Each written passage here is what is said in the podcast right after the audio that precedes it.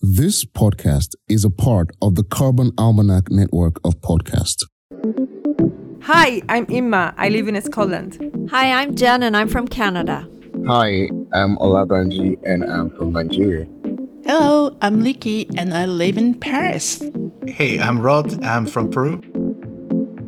Welcome to Carbon Sessions, a podcast with carbon conversations for every day with everyone from everywhere in the world.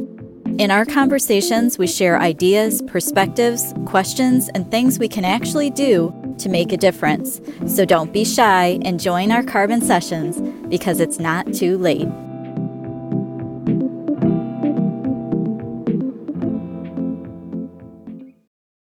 Hi, I'm Olabanji.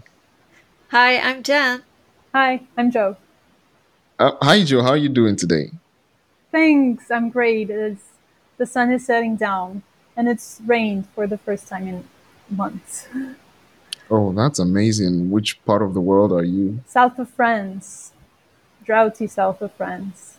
That's cool. Welcome. Beautiful south of France. Oh, absolutely. We wanted to uh, to talk to you and bring you in as a guest today because we know that you are an architect and, uh, as was said earlier before we started recording, an eco architect, which is interesting.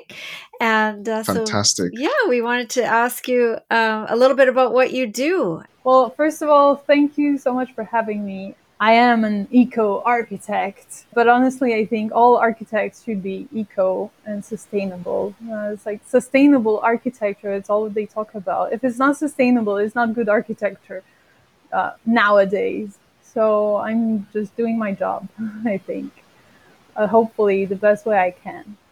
But I do truly focus on, I've been focusing for a lot of years on the sustainability aspect of the buildings that I do. Oh, that's amazing. And how's that going? How's it going? well, I focus on residential architecture. That's the one thing that all has always been my passion. My father was an architect as well, and he used to do banks and airports and stuff like that, and office buildings, and just it really wasn't my my thing. So I came back to residential, to homes, and there's two or three types of people. There's the ones who really, really want to do their house in a beautiful way that's authentic to them and you know they get all in heart and soul. Hmm. Then there's the people who want it quick and easy. And then there's the ones who just don't care. And that's the same for the ecology for the sustainability part of it. But money is always an issue. Hmm.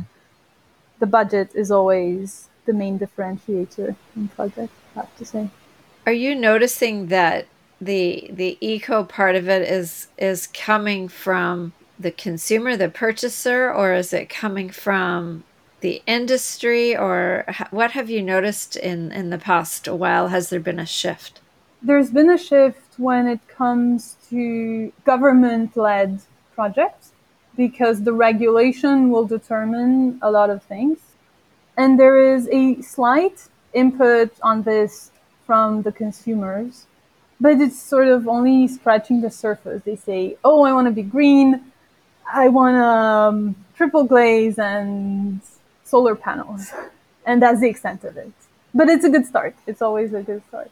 I have one really, I wouldn't call it an interesting question, but when you tell people about eco architecture, right, are they happy about it? Do they think that it's a fantastic thing? Are they willing to like build um, carbon negative homes? Or they're just like, uh, no, I just want the normal thing, which is heavy on carbon. So, I mean, what what has your experience been in, in that area? I guess that people think they see eco architecture or any you know new type of architecture as something that will cost them money up front, and so they will always be reticent to it Mm. to a certain degree. But then there's the enthusiasts who will go for you know just go for it, and those are the ones, the passionate ones, are the ones that I love working with. I'm not sure. I I guess it's moving from all directions. There's new technologies coming every day. There's new materials coming every day. And there's new types of clients coming every day and new types of buildings coming we're making now, we're designing an eco neighborhood in, in the north of France, in Bretagne. It's something that has never been done before. It's new ways of living together. That's very exciting. Yeah, that's amazing. Besides triple glazed windows and solar panels, can you describe what some of the things are that constitute an eco home? Mm, yes and no. it's a cr- tricky answer here because it's a tricky question. I was kind of asking, you know, I was thinking we can pick this up from, you know, how it benefits the environment because I feel like people need to know the good they're doing or you know just know that they're not throwing money away and what what they're doing is what we need and what everybody has to do right now you know building um, carbon negative homes or um, homes that are you know energy efficient in that sense so um, w- what are the benefits of doing this for someone who is wondering like what are you guys talking about? Like can you tell me this in simple english? Why would i want to do this? I, I mean it's a bit more expensive than what you know what is regularly obtainable. So why should i put money in that? What what does it do for me or what does it do for the environment? Can can we take it up from there? And then we can also like talk about how to get started with existing homes like Leaky just mentioned, right? Like, how do we renovate our homes? What can we do now? Um, what do we need to plan for um, to be able to have a carbon negative home? And then we can also talk about what it takes to, to start from scratch to build a zero energy home, for example, or to, to kind of start from there. So uh, we, we, can totally pick it up from the benefits. Why should we even be interested in this, right? You know, for, for a novice or someone that's just asking, or an everyday person like me, I'm, I'm an architectural enthusiast or architecture enthusiast, as, as it may be. I've drawn some really whack stuff, you know, in my design career, but it kind of, um, it tickles my fancy for a bit. So I'm also kind of interested um, in this. So maybe walk us through the benefits and then we can pick it up from there. Yeah. And I think my question was about like, what does it mean? Because like you said, windows and solar panels, it might be the first thing people think of, but what else? what does it mean? okay, I'm on it. There's a lot. There you go. so, um, it is a trick question because it all depends on the context of the build. And we've been seeing architecture in our buildings as a sort of template thing that you can put anywhere in the world and and it will always act the same. And now we're slowly coming back to the notion that every microclimate is different and each microclimate has their own specificities to which our buildings can can answer they can relate to them. And so there's this dance with nature that we're starting to learn again bit by bit. And a lot of the vernacular architecture, so the architecture without architects, the way people built before, was anchored in this understanding of nature, but we've sort of lost it in the last couple of years, and we're only now starting to, to bring it back, learning from nature. And we're also learning from nature by finding new materials, new natural materials that that benefit us and that don't harm the environment. To answer your question, Olabanji, about the benefit of a sustainable architecture, it's an architecture that makes sense, and it makes sense not for the short term, it makes sense and not just for yourself, it makes sense for the long term and it makes sense for for everything. We're now starting to think of buildings as a whole cycle the way all materials that come into it, what, how much carbon do they emit? How much carbon does the construction site emit?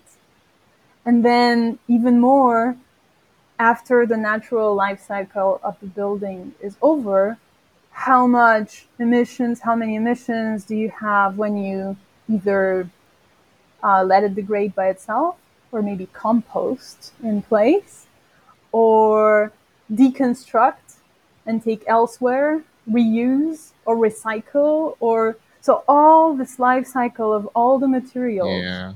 is now starting to come back into play. We've been avoiding it. We've been like, we ain't talking about that. It doesn't matter. Mm. because our contract is set Yeah. for you know this period of time and this amount of money. And so now we're starting to see the bit a bigger picture, and it's absolutely fantastic. And it's healthier for you. It's healthier. In it's inherently better for the user. that makes total sense. Do we have a lot of like energy efficient homes in France? Do you see a lot of them, or they're just starting to like um, pick up? Because we, we have like I don't think we even have them in Nigeria. Um, I don't think a lot of people care. and, and just to ask, where might we start from, right? If we're thinking about, I mean, there are buildings that already exist, and we we probably want to make them more energy efficient and you know transition from um, the regular homes to a carbon negative home or one that is this like zero little to zero carbon emitted how do we get there? What are are there quick steps that we can take?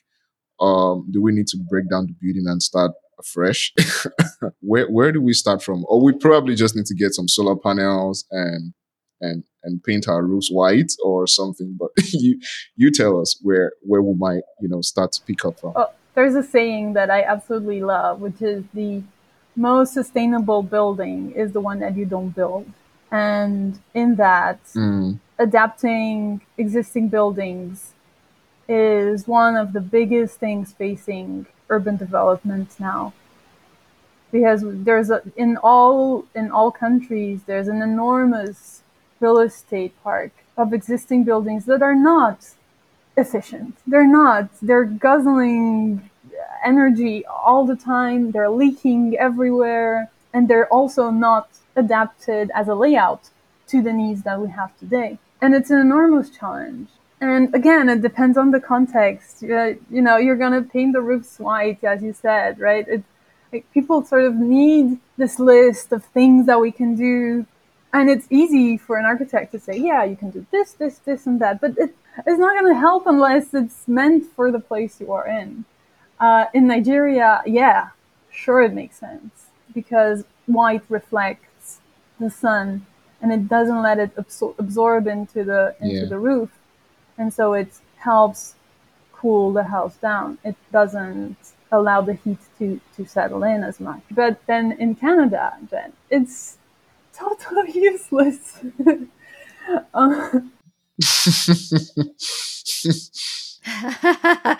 Except we've had heat waves lately, so. yes. Oh Yeah. yes you have. Tell us well, about that. it's been e- extraordinarily warm. We're having um, 30 degree weather here in the fall, and uh, we've had a very, you know, we've had, had a heat dome last summer where, where, where people were unprepared for it, and um, things are changing definitely. Um, we had one of those tests in our home where they come in and they they seal everything up and they blow or they yeah a blower door test yeah. And it was stunning to read the report after to see where everything was leaking from. And we learned that we had to put little insulator pads behind electrical outlet uh, plates and th- like foam things behind the electrical plug plates. And then also um, that some of our windows were horrible. and you know basically the house you know the roof is fine because we've got a lot of insulation up there but the rest of the house is sort of leaking like a sieve. And so there are just so many things for as a consumer to start with. But i guess like you say i like what you said about working with what you've got yeah.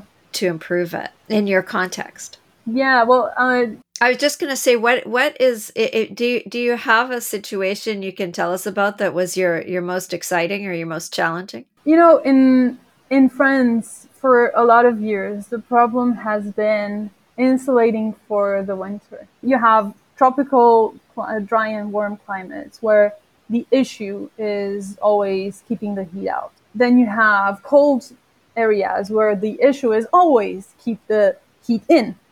And then you have temperate climates where there's this a bit of this for six months of the year and a bit of that for six months of the year and and France was in this category for a lot of time. Uh, in the in the keep the heat in for a lot of time, and now it's starting to have this overheating issues in the summer because they weren't expecting it to go this far. The buildings that we have, they're prepared for a certain type of pattern, right? You're, like humans are a pattern recognizing machine and we know things are going to happen in a certain way and we build our buildings accordingly in a specific place.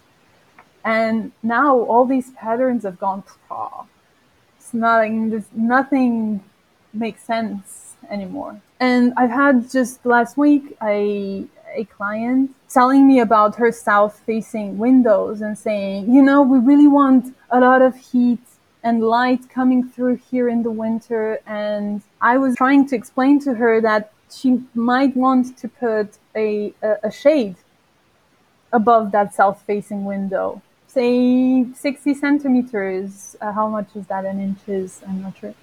Like, say 20 inches. So that when the sun is high up in the summer, it, it helps shade her window because otherwise she's going to have overheating problems. She just wouldn't hear about it.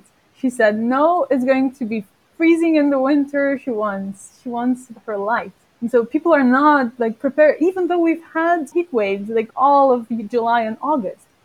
Still, they need the heat in. Well, well, it sounds to me like insulation is kind of like the first step. I would, I would say. I mean, I'm, and I'm learning this from our conversation here for people to get started. I don't know if, if you would agree with that. Would, would that be a correct statement to say that, you know, maybe start with insulation? Absolutely. Mm. Uh, and especially the insulation of the roof uh, and all the leaks and cracks that, that you have in, in, the build, in the building, in the wall. There's two schools in this regard. In the 70s and 80s in America, they people started because of the petrol crisis uh, they started thinking about how we can better build our buildings to be more efficient. It was the first time actually when you know there was this type of discussions, and one school of thought said we're going to do passive solar. We're going to use the mass of the building and add mass inside the building, like big slabs, stone, bricks, and stuff like that, to to absorb the heat, the sun we're going to put big south-facing windows for the summer to, you know, get heat heat inside the house, absorb it into the mass, and that will release slowly through the night, etc. Then the, the other school of thought was mm, we're going to make a thermos out of our houses. Uh, there is not there's nothing really to come out. There's no heat that will come out. And so these two these two directions have been developing in parallel over the years. And now there's a lot of combinations. Back then, it was pretty clear that the insulation option is more efficient. It absolutely is more efficient. And that's how passive house design uh, and passive buildings have, have were born. Wow, that, that makes total sense. Um, and, and if I would bring this right from perhaps where, where we started from, it's, it's the idea that zero energy homes or carbon efficient homes are really the best decision to make when you're building your home or when you're considering to renovate. And that that's true for a lot of reasons. First off, the climate is not what it should be um, right now, and anything at all that we can do to help should be should be considered. And and secondly, because when people when we start to do this in our environment, we encourage other people to do the same. And although it might it might be seemingly expensive in the short term, it's way cheaper in the long term, and then you get to spend less for um, for a longer period of time. And, and for many other reasons, I think that if you're listening, you should consider um, a zero energy home or or consider renovating. And if you have a home, don't throw it away. You probably want to start with insulation um, and and figure it out as as you go. Yeah, are, are there is there something you you want to leave us with, an advice or something that you think or that you've seen throughout your career that you think people should take note of, or any thought that comes to mind concerning our conversation here, and if if you were to give an advice to someone that's building a home, if it were three advice or you know how many advice i don't know.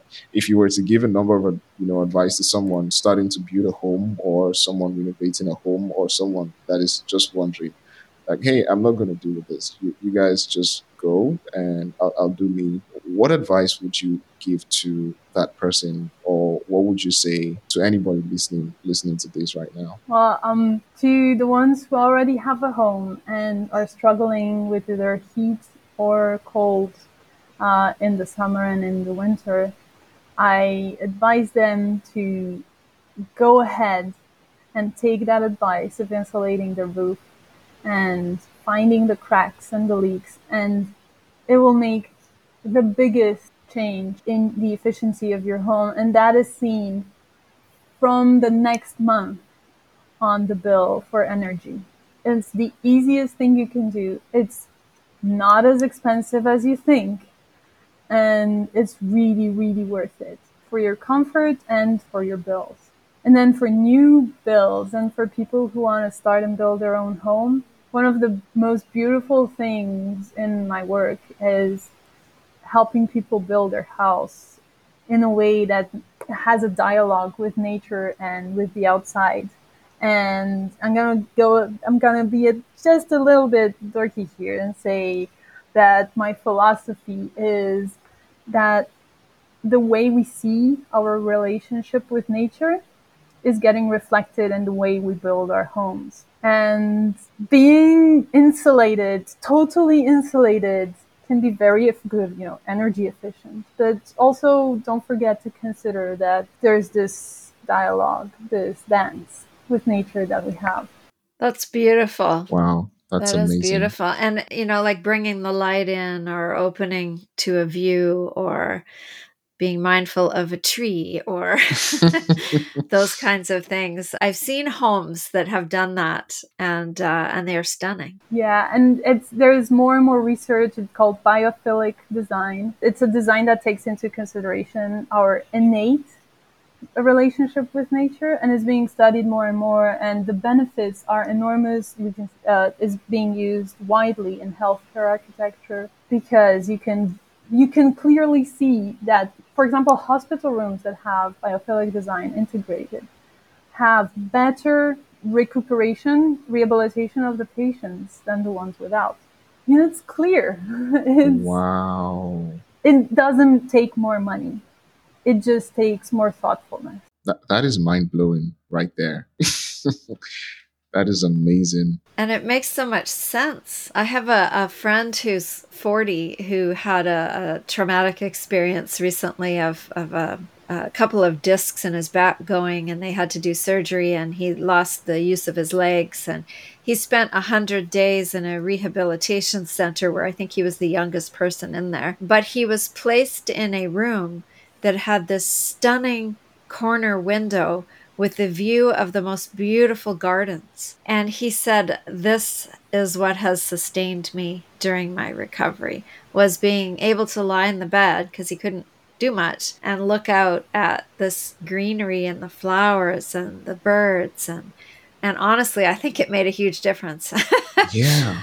to his well-being his recovery. So yeah it i'm sure it did. an interesting and the more we get back to nature in this way, like remembering seeing it and being in direct contact with it, the more we'll try and save it. Yeah. Being stuck in the subway and then in an office building with no windows out is not going to remind us Hmm. that nature is beautiful and it's worth saving. Biophilic, as in philo, as Yes. in love. Uh-huh. Love of life. Bio. Wow. That's amazing. Mm-hmm. Yeah. That's a great term. Right? Yeah. it's pretty niche. But it also takes into account anthropological knowledge about how our brains reacted to, you know, to the savannah, to prospect and refuge, to color contrasts, to, you know, all of these new things that we learn every day about how our bodies react to the outside being built into architecture. It's a fantastic. Wow, that's amazing. That's amazing. This this is just opening up like more levels of depth as to why we should we should really consider this. I think there's a research that says, and, and this is particularly useful for people that work from home or people that spend long hours in, in the office. And it says that you should at least go outside to see the sun or look at nature for um, is it 20 minutes? I can't remember. That spoke to me because sometimes I'm at home for like two days and I don't even step out. uh, yeah, and I'm like, oh, okay. So I, I, I, just write it in my, you know, put it in my schedule to to get out and take a walk, or just go stand in the sun earlier in the morning and appreciate the gift of nature and, and look take a look at the trees and I'm even looking for rivers nearby where I can just go sit and just take it in. So thank you, Jo. It's been an amazing conversation. I, I enjoyed this. Absolutely. Learned a lot of new things. Thank you so yeah. much, Jo, for oh, your wisdom. so glad to be here with you guys. We're, we're, glad you could join us today. If the listeners or you know anyone wanting to make better decisions about their homes, um, if they want to contact you, is that okay? How best can we contact you? Is an email? I mean, you tell us how best can we contact you. Well, I write a Substack about homes that dance with nature. Uh, it's called Jo's Epistolary of Imaginary Friends and it's at jopetroni.substack.com. And I also coach off-gridders and self-builders uh, at permaculture at permarchitecture.net. Oh, that's amazing. That's amazing. And so we're going to put the, the appropriate links in the description. So um, if you're listening, you can totally check it out, click it, and and say hi to Jo. Absolutely. I'd All love right. to. I'd love to get to know a bit of uh, the people who listen to this beautiful podcast. You've been listening to Carbon Sessions, a podcast with carbon conversations for every day with everyone from everywhere in the world. We'd love you to join the Carbon Sessions so you too can share your perspectives from wherever you are. This is a great way for our community to learn from your ideas and experiences, connect, and take action. If you want to add your voice to the conversation, go to thecarbonalmanac.org slash podcasts and sign up to be part of a future episode. This podcast is also part of the Carbon Almanac Network. For more information, to sign up for the emails, to join the movement, and to order your copy of the Carbon Almanac, go to thecarbonalmanac.org. Be sure to subscribe and join us here again as together we can change the world.